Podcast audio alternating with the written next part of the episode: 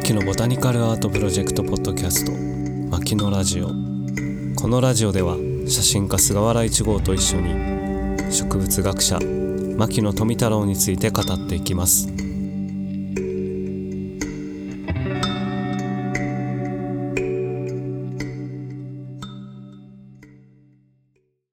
にちは。こんにちは。えー、QANDOプロデューサーの松井です。そして写真家の菅原一郷です。はい、よろしくお願いします。よろしくお願いします。えー、今回も、えー、前回引き続き、えー、高知新聞の竹内はじめさん、えーはい、トレトレの竹内太郎さんに、えー、お越しいただいております。よろしくお願いします。よろしくお願いします。よろしくお願いします。よろしくお願いします。今日何話すかなんですけど、うんはい、らんまんが終わりましたね。うん、とうとういやー、ね、さっき本当にショッキングな話を聞きました ね,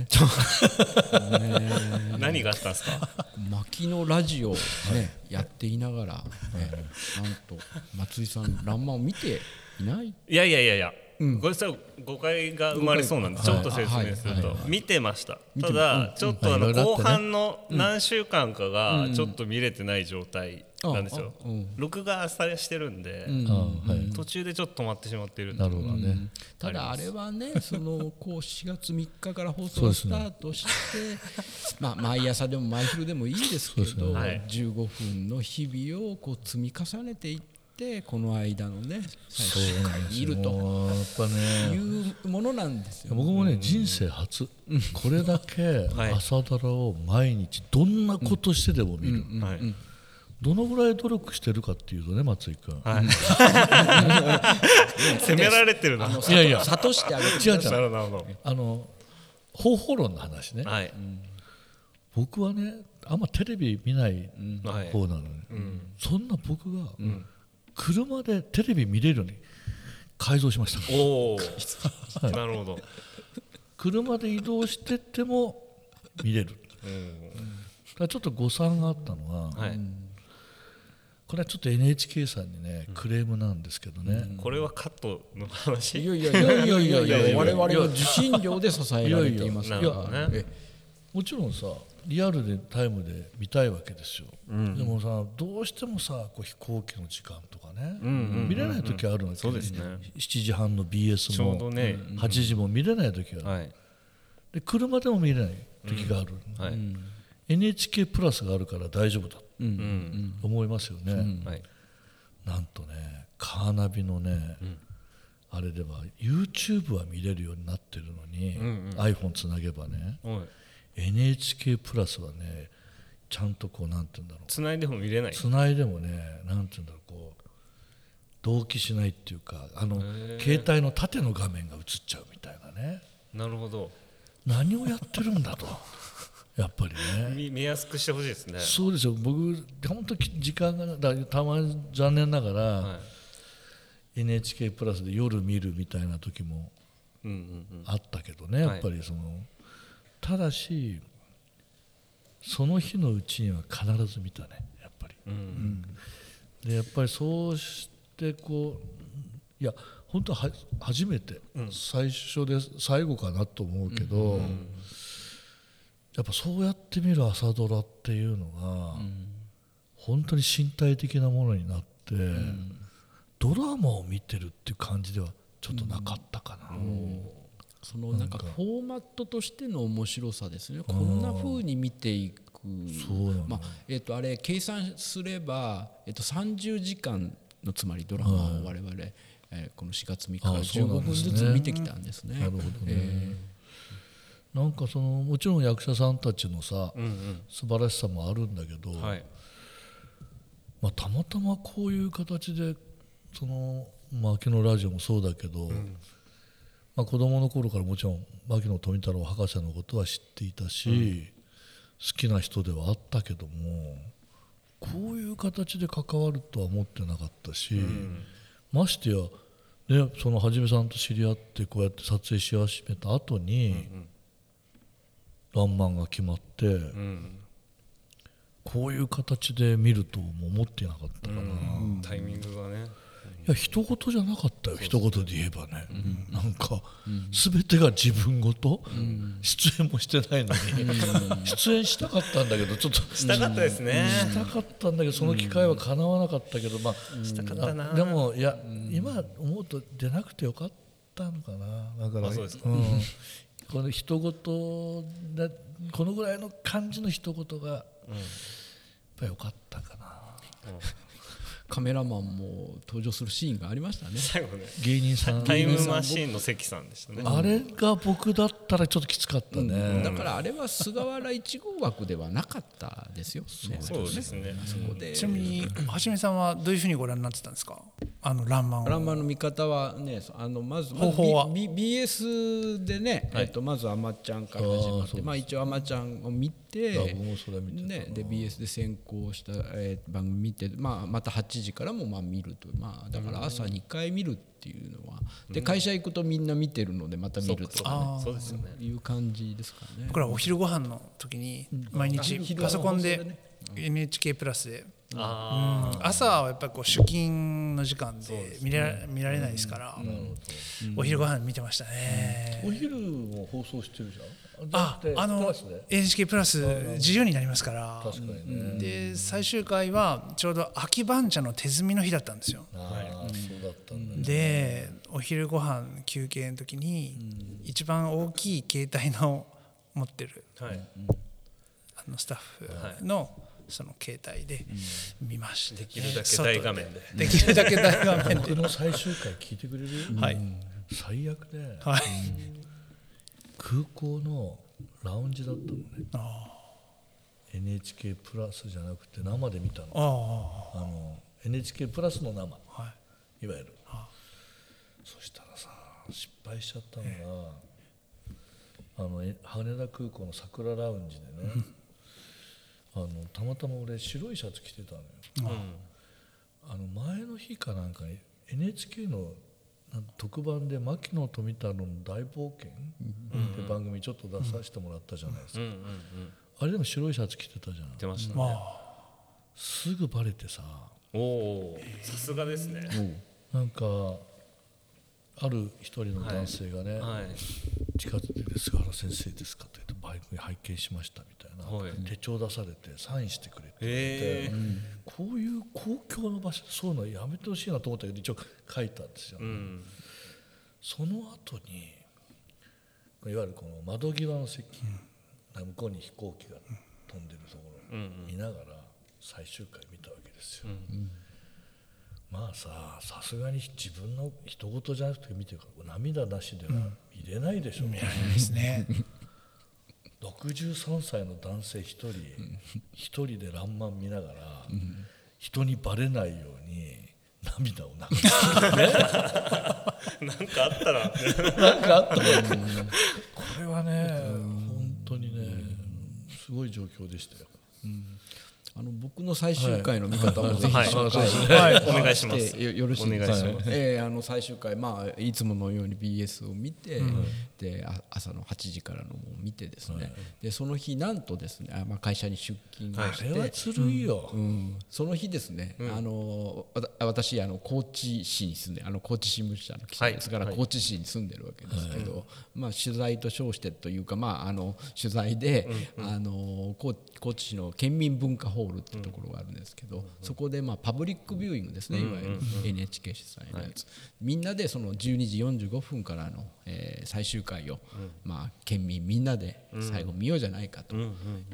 う、その、まあ、みんなほとんど朝見てきた上で、うん、まあ、それをみんなで最終回を見ようという番組が始まって、はい、でもやっぱり来るよ自慢。えー、それに僕らは応募したんですけれど落ちたんですよ。抽選落ちたんです。順番がありますからまあそのいいよねで、まあ、パブリックビューイングがあるでしょ。で、まあ、朝見てるにもかかわらずやっぱりこう大勢で見てると、まあ、そのこう、まあ、すすり泣くような、ね、鼻水の音とか、うん、なんかみんなのこうこう声も聞いて余計にまたこうなんていうか群衆心もあってそういう雰囲気になって、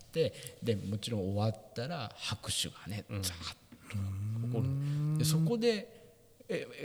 え舞台には、まあ、画面が落ちて、うん、中でアナウンスが流れて、はい、それが神木隆之介君の声で、はいはい、えー、皆様なんとかで、うん、声だけが混ぜて、うん、で会場がざわざわっとする。そうなりますよね。あ、なんか僕は思った、いや、はい、あのみんな思ったんじゃない、あ 僕, あ僕は知ってたんですけど、えー、あの知ってたんです、あのあ僕は知って仕事上知ってたんですけど、うん、あの会場はざわざわして、はいはい、あの多分なんか神木君が、えー、と高知県民のためにメッセージをくれたんだろうと、うんね、うんうん、ビデオメッセージじゃないけど、うんうん、というふうに思ったと思うね、はいはい、と思いきや本人そのものがその 声,、うん、声をまず流しておいて登場したわけ、はいはい、さらに一緒に浜辺美波さんが現れて、はいはいはい、もう会場はキャーと、キャーというかちょっと高齢者層なんでキャー黄色い声ではない。はじめさんはそれ叫んだの？いや、私はちょっとあの、まあまあ、業務上ちょっとあのご存知だったんだよね。知って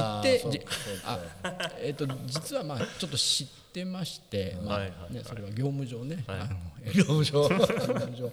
で結構記者もあの、はい、多く派遣してたんですよね。その来るぞと来るぞということで、まあまあそういう取材体制をまあ取ってたわけですけど、でもみんなのその感動ぶりにまた感動して、うん、で嬉しいですね。で上木さんも浜辺さんもこうそのみんなが感動していることにまた感動して、うん、ああいい回だ。感動のこう、はい、う渦とね、なんか信じられないというような、はいはい、なんか雰囲気になって、はい、公募だったの一応。え、あのー、抽選でした。な、何名、はい、何名の方なんですか。で、うん、話したい。それでそれでサプ、ね、それでサプライズは終わらないんですよ。はいはい、で、そのふたりの登場でもうこんなになってる時に、うん、で神木さんがね、うん、藤丸畑野を呼び出した。はいはいはい。ね、あのダブルダブル前原のふたりが、はい、あのこのお客さんのそばを通りながら、うん、こう壇上にこうねあってみんなもう触ったりこうね、はい、藤丸なんかをこう触ったりしてで、羨ましいね。でまたよにんでね、うん、あの本当和やかなトーク面白かったですけど、うん、あるという自慢話じゃんやっぱり。自慢話、まま、自慢話ですね。その時私はあのそういうことがあったということをお伝えしたいの。なるほど。僕はその時山の中でですね、大自然の中でね、東屋で地上の人ですよね。ちょっと、えー、とそろそろ内容の方 ど, どの辺どの、まあねまあ、内容一切今語ってない で, あでもまあ最終回すごいみんなどういう状態で見たっていうのも面白いですけど、内容っていうよりもね、はい、まあ、あの内容なんてさ、うん、言い始めたらさ、うん、これ何時間かかるか分からないよ。本当にそうなんですよね。うん、あるよいっぱい、はい、個別に言うとね、いろんなところね。でもね、さっき俺、はい、今日はこのね、このマキロラジオでらんまんの話、本当はさ、やっぱり見ながら喋れたらよかったのかもしれないけど、そ,、ね、それできなかったから、はいはい、まあ、最後になると、うん、あ、俺はもう今回のドラマでね、何が感動したかっていうとね、うん、はい、最終回で、うん、やはりこの自分でこうやってさ、牧野博士の標本を撮影するようになって、もちろん牧野富太郎自叙伝っていうのは大学生の頃に読んで、うんうん、はい、牧野博士のまあ歴史、簡単な歴史みたいなものが分かっていたし、うんうん、それでまたはじめさんの本を読ませてもらって、また、うん、今度は外の人たちから見た牧野富太郎っていう人の、うん、がどういう人なのか、うん、っていうことも分かっている。そういった意味では、まあ、今回の「らんまん」っていうのはさ、うん、とても割と事実に近い、うん、本来の牧野富太郎っていう本当の人に近い、脚色の極めて少ない、うん、牧野富太郎がやっぱりいたと思うし。うん、スエちゃんもやっぱり浜辺美波さんが本当にああやってこうなんかこう変わっていきながら、まあどうしてもやっぱりスエ子さんに関してはスエさんに関してはまあ牧野博士が語ってる言葉とか想像でしかないから少ないけど、まあリアルになったじゃないですか。でもね、何よりも俺は最終回で本当にこう素晴らしい感動したというか、もちろん彼らのなんていうんだろう、こう夫婦としてのありようももちろん素晴らしかったんだけど、史実としてはさ、やっぱりそのほん、まあ、本当に作りたかった、ま、牧野博士が本当に作りたかった牧野植物図鑑っていうものは、牧野博士がななじゅうにさいの時にようやく完成しているものなので、その時にはせいちゃんはもういないんだよね、うん、だけどいないんだけど、うん、本当はね、うん、でもドラマではさ、うん、完成した時にさ、うん、一緒にいたじゃない、はい、俺はねそれが全てだと思ってて、うん、やっぱ夢っていうか、うん、夢がドラマで叶うなんて、うん、こんな素敵なことはないなと思って、うん、なるほど、うん、じゃない？うんうん、史実をそのまま伝えるのも素敵なことではあるけど、うんうんうん、ドラマで夢が叶うなんてね、うん、そうなんだよね、うん、僕はねそれをあの今回美しいフィクションと名付けてるんですね、うん、そうだよね、その、その本当にその話が一番美しいフィクションですけど、こう思っただけでちょっと目頭熱くなるぐらいさ、うんうん、その美しいフィクションがどれだけこの「らんまんひゃくさんじゅうわ」の中に散りばめられたかということを話し出すと、もうえっとじゅっかいぐらいに分けないとね、そうなんだ、あの最終またやりますよ、あの最終回、まあまさにはじめさんがおっしゃるように、美しいフィクションのための、ああこれはあのこの時ああだったのこれだったのかっていうのがドラドラドラドラって全部つながるわけですよ、うんうんうんね、畑野さんもそうだし、藤丸の話もそうだし、うんうん、全部だよね、うんうん、竹雄の話もそうだし、うんうんうん、だからそのドラマに俺こんな感動っていうか素晴らしいドラマは初めてだよ、だから、うんうんうん、ドラマで夢が叶うなんてこんな素敵なことってあるんだと、うんうんうん博士もね喜んでると思うわけよ、うんうん、だってスエちゃんと博士は絶対そうしたかったはずだ、うんうんうん、ふたりで作ろうと頑張ってきたわけだから、うんうんうん、で実際あんな大泉にさどっちかっても本当のことなわけだから、うんうんうん、本気なわけだよね、うん、あのふたりはね、うんうん、でもそれは目に、目にすることはできなかったのに、うんうん、ドラマで実現しちゃってるわけだよあれまあその史実をい言えばその大泉にようやく庭と自宅と標品館を作ってそのいちねんごに末はね本当の末は死んでしまうわけですけど、で植物に牧野日本植物図鑑が出るのももうずっと後のことだけれども、そこでやっぱり脚本家の長田育恵さんはその末に図鑑をこう見せてあげたんですね。そうですね、うん、で最後に末子座さんの絵が描いてあってね、はいはいはい、うんま、一つカラーでしたね。そうなんです。またちょっとまあ水を差すようなことを言いますけど、はい、牧野日本植物図鑑には末子座さんは記載されてないんですけど、 そ, それをこう入れてあげる。そうなんですよ、だからあのつまりこうそうあってもらいたかったなというドラマなんですよね。そうなんですよね、うんうん、入ってないんですよ。だからその、うん、やっぱドラマによってこう夢が実現してるというか、うんうんでやっぱり最後になんかそばにいるからねって言ってもなんかさ、夢っていうのがこういう形で実現するっていうのは本当に毎日見てよかったって思ったね。やっぱりこの街行くには悪いけどこれはねそこみんな忘れてるかなと思ってダイジェスト版そこに戻るわけですよダイジェスト版ではちょっと伝わりにくいかなっていう、やっぱり日々積み重ねてきたことですよね。やっぱりねしがつからだっけよん、ご、ろく、しち、はち、きゅう、じゅう、ななかげつろっかげつですね。このろっかげつは無駄じゃなかったね、うん、にじゅうろくしゅうかんでした見てない皆さんいらっしゃったらいちわずつ見ていきましょうね。いや、はい、いちにちいちわずついちにちいちわずつまあそれはそんなことはないんです、まあ、そうもいかないけど、はい、でもやっぱりできれば本当に松井君もダイジェスト版じゃなくて録画してあったらあのじゅうごふんのやつをやっぱり見た方が、そうですね、なんか多分ダイジェスト版だとこう消えてしまうディテール、うんうんうん、細かいディテールが意外とやっぱよく描かれてると思うし、うん、わかりました土曜日の録画全部削除しますそうそうで、あとやっぱなんかね映像的な話をさせてもらうとね、はいはい、やっぱオープニングのあの陽気堂ね、はい、すごく夢があって、ね、あったじゃん、はい、オープニングは見てるよね、もちろんだいいっかいのね伊予木堂というのは高知県の安芸市というところにある、はいはい、行きましたしね、そう行ったよね、録音もしたもんね、しました、うんやっぱ素晴らしいカメラワークだったし素晴らしいシーンだったと思うんだけど、うん、そのそう思って見てもらいたいんだけど、うんうん、そのテイストさっきのお茶との話の時にテイストトーンと最終回の森の中のトーンがちょっと光のテイストがちゃんと同じなんだよね、うん、状況違うんだけど光のテイストが同じ柔らかい光なんだよね、やっぱその辺にもね僕技術の巧みをすごく感じて、ね、なんかかっこいいなと思って、なんか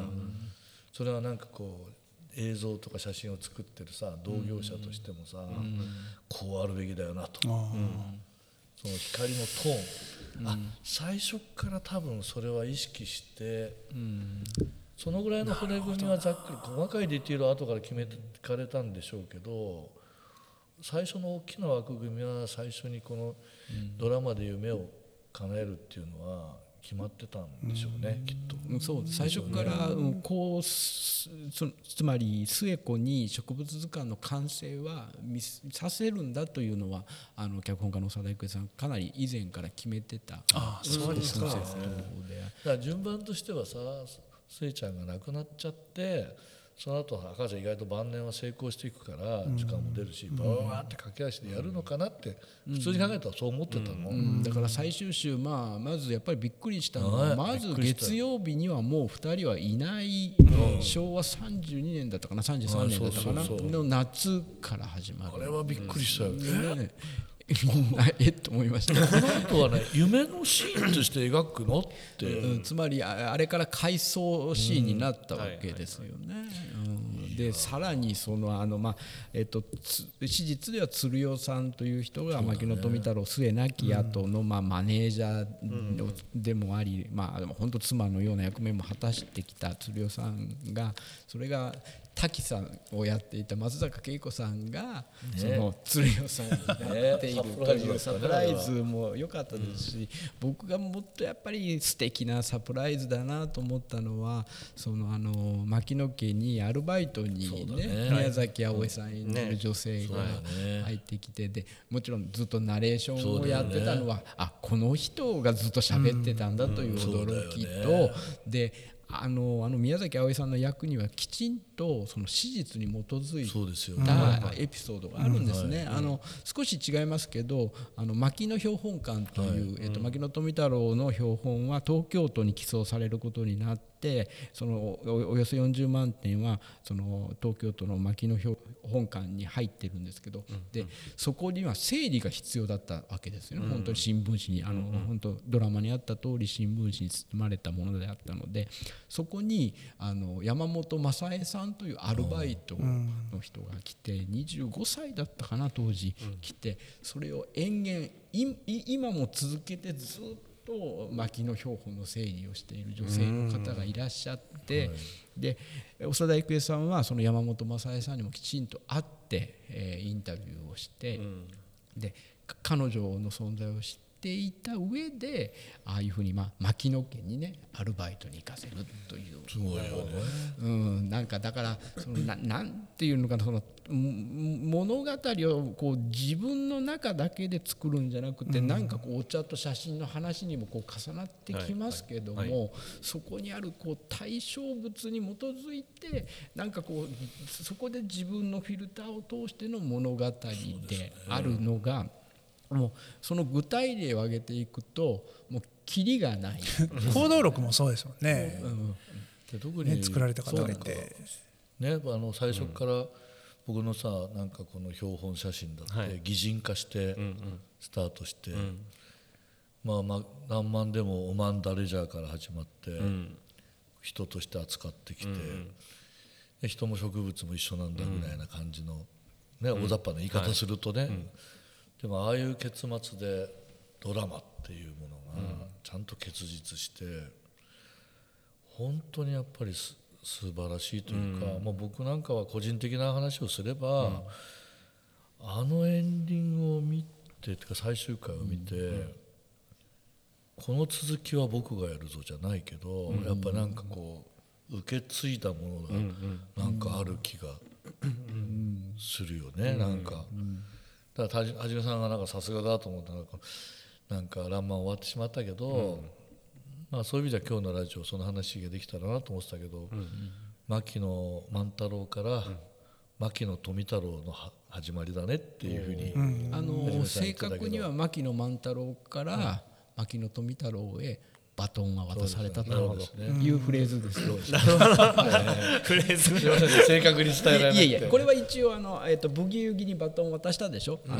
んまんからね、はいはい、そういうバトンタッチっていうそのあのセレモニーが エヌエイチケー であるんですけど、はいえー、とそれを踏まえて、えー、とバトンはねだからブギウギに渡さずにってあ、まあ、ブギウギにも渡していいんですけど、はい、あの我々としてはあのバトンはもともとだってさらんまん始まる前から、はいこうやってはじめさんと知り合って、うん、牧野富太郎博士の標本をこうやって撮影して形になったわ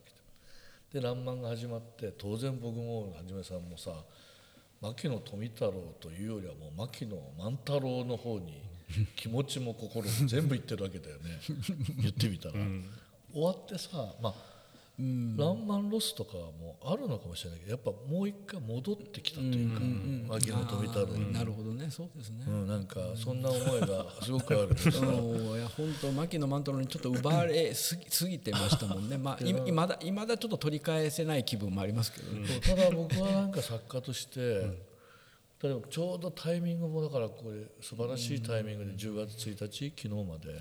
やらせていただいて、はいうんやはりやっとこう終わって例えばセブンあの高知のね、うん、セブンデイズホテルさんが作品を購入してくださって、はいそうですねはい、っていうか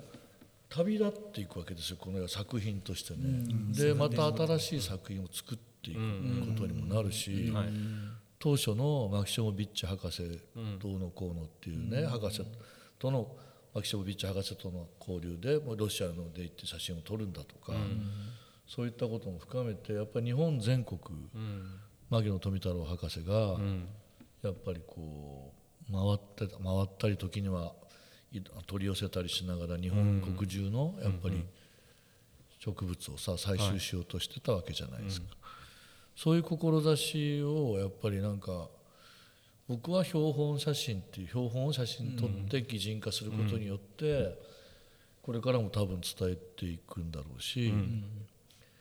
でちょうど連載東北の、ね、ラクラっていう雑誌で今連載をやらせてもらってるんだけど、うんはいまあ、あのちょうどらんまんやってる時期にと思って、うん、スエコザサを採集した場所にまで行って、うんうん、そこで撮った写真を撮って、うんはい、その時はエッセイの中では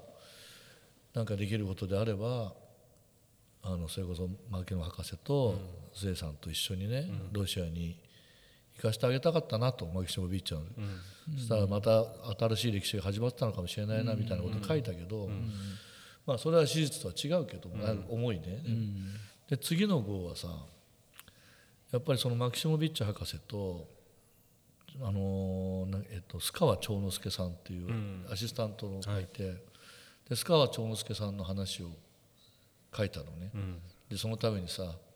このデザインやってくれた中川さんに付き合ってもらって、はい、早知姉さん登って、うんはいはいはいはい、言ってましたねやっぱり高山植物をね、うん、でやっぱりその時にその後に牧野博士も、うん、やっぱ長之介さんに敬愛の念を持って、うん、早知姉さんに登って、うん、なおかつ今度は牧野博士が新種を発見して発表したりするんですよね、うん、そういうつながり、うんうんやっぱその受け継いでいく感じっていうのとこのドラマのこのなんかすごく重なってさ、うん、なんかちょっとやる気になってるよ、うんうん、あのまあ長田育恵さんのテーマも本当に継承なんだっていうことがドラマをずっと流れていくことなのでだからだからちゃんと継承されてるなと思って、うんうんえー、正しく見たね正しい、うん、正しい人です正しく見たね、はい、そうだね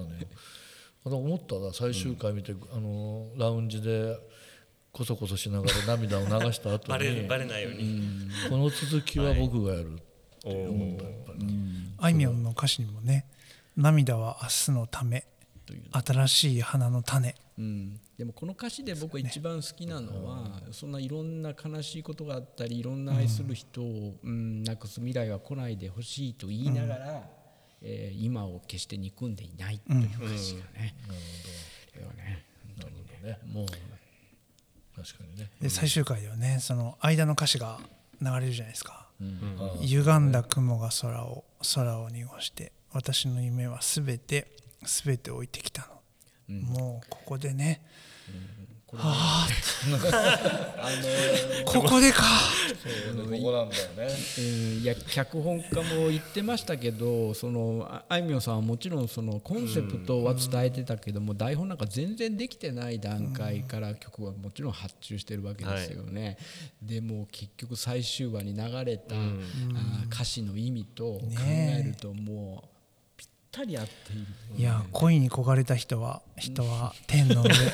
いつかあの場所で強く、うん、強く手を結び抱いて、うんうん、だからあいみょんのまあ予知能力とか予言する力というか、うん、ものを掴むこともそうなんだけど、やっぱもちろん才能あるんだけど、才能だけじゃなくてやっぱその物事ってやっぱその偶然の重なり合いが、うんうん真実につながっていくっていうか、うん、最初から真実を求めたら真実にはならない気がするのね、うん、やっぱり、うん、そこに偶然があるからこそ本当のことになっていくっていうか本質に近づいていくっていうところがあるんじゃないのかね、うん、芯の柱の部分に共感してなんかこう花が枯れて来年また咲いて、うん、人が亡くなってまた次に受け継いでっていう、こう再生していくっていうか、うん、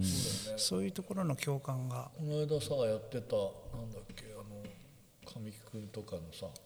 インタビューなんかな、あれなんだろうあれ、うん、テレビのあれかな、うん、朝の朝一で見た、朝一かな、うん、朝一の録画のやつを見た、うん、あの エヌエイチケー プラスで見たんだけど、うんなんか途中でふたりで工夫しながらセリフ作ってったりとか、うんうんうん、変えてってる部分でお願いした部分もいっぱいあるだろうし、うん、あ言ってましたね、で偶然のなんかズギャンだっけ、あなんかああいうこととか、うん、そういう偶然とかいろんなものが重なり合ってやっぱりものが生まれてくるんじゃないとなと思うしね、うんうん、そうですね、それがなんかいやだからあの飛ばさないで見た方がいいよっていうのは、はい、なんかそういうのが分かってなんか最後わかるじゃん、うん、私染みるんだよね、はいはい、なんか、うん、僕と同じ境遇の人約束ですよ一日一話ずつ、ね、あの指先の毛細血管でドラマを感じるじゃないけどなんちゅうんだろうね、あの大筋じゃなくてさ、うん、うまく言えないけどまあ見てみてよ見てみましょ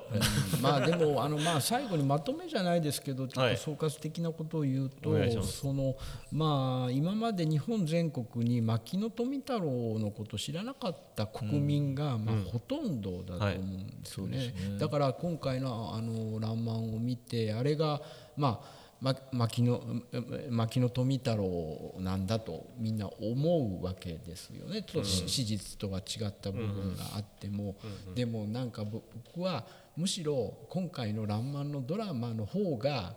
史実であってほしいあ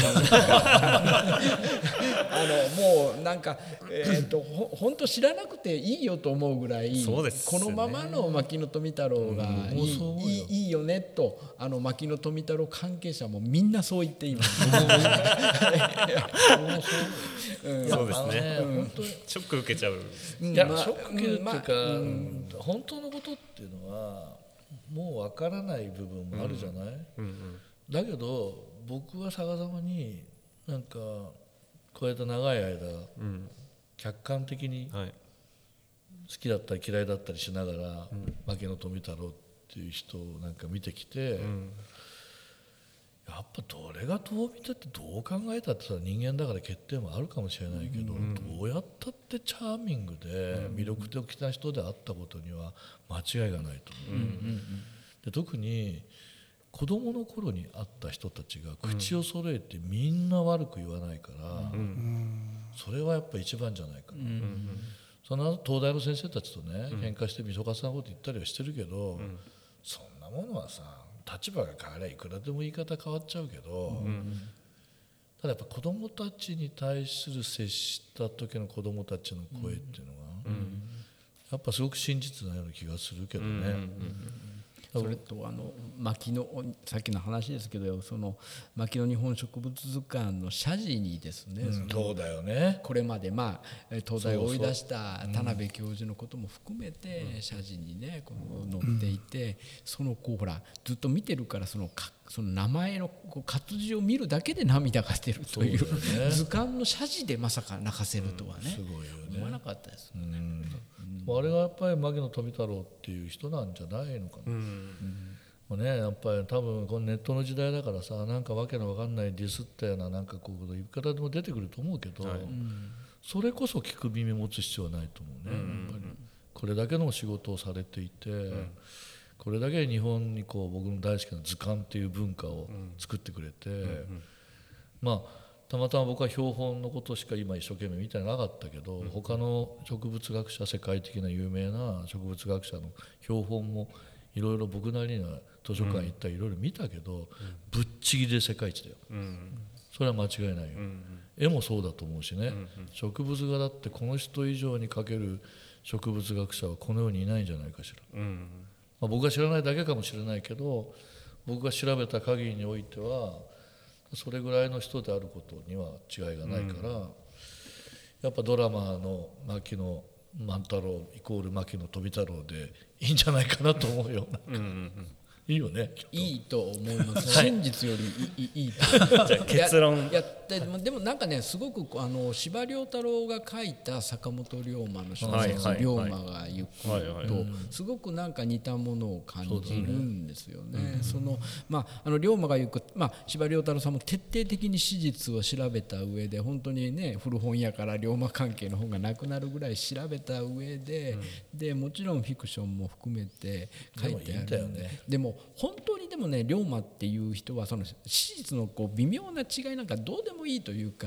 うん、龍馬って本当にこんな人だったんだっていうことは正確に伝えていると思うんですよねだから今回もそれと ほ, ほぼ同じことが起こっていると思うんですね、うん、そう思います、うん、だこれでいいんだと思うし素晴らしいドラマだったことには間違いがない、ね、間違いないですね、うんはいえー、もう朝ドラ史上最高傑作の声も本当出てます、ね、僕は少なくともそう思ってますね、えーまあ、全てを見てるわけじゃないから多くは語れないけど、うん、少なくとも僕の中ではそうだし、うんまあ、これから先も多分こういう関係性で朝ドラを見ることは多分ないと思うので、うん、そうですねすごく大切なドラマになったなと思いますね、うんうん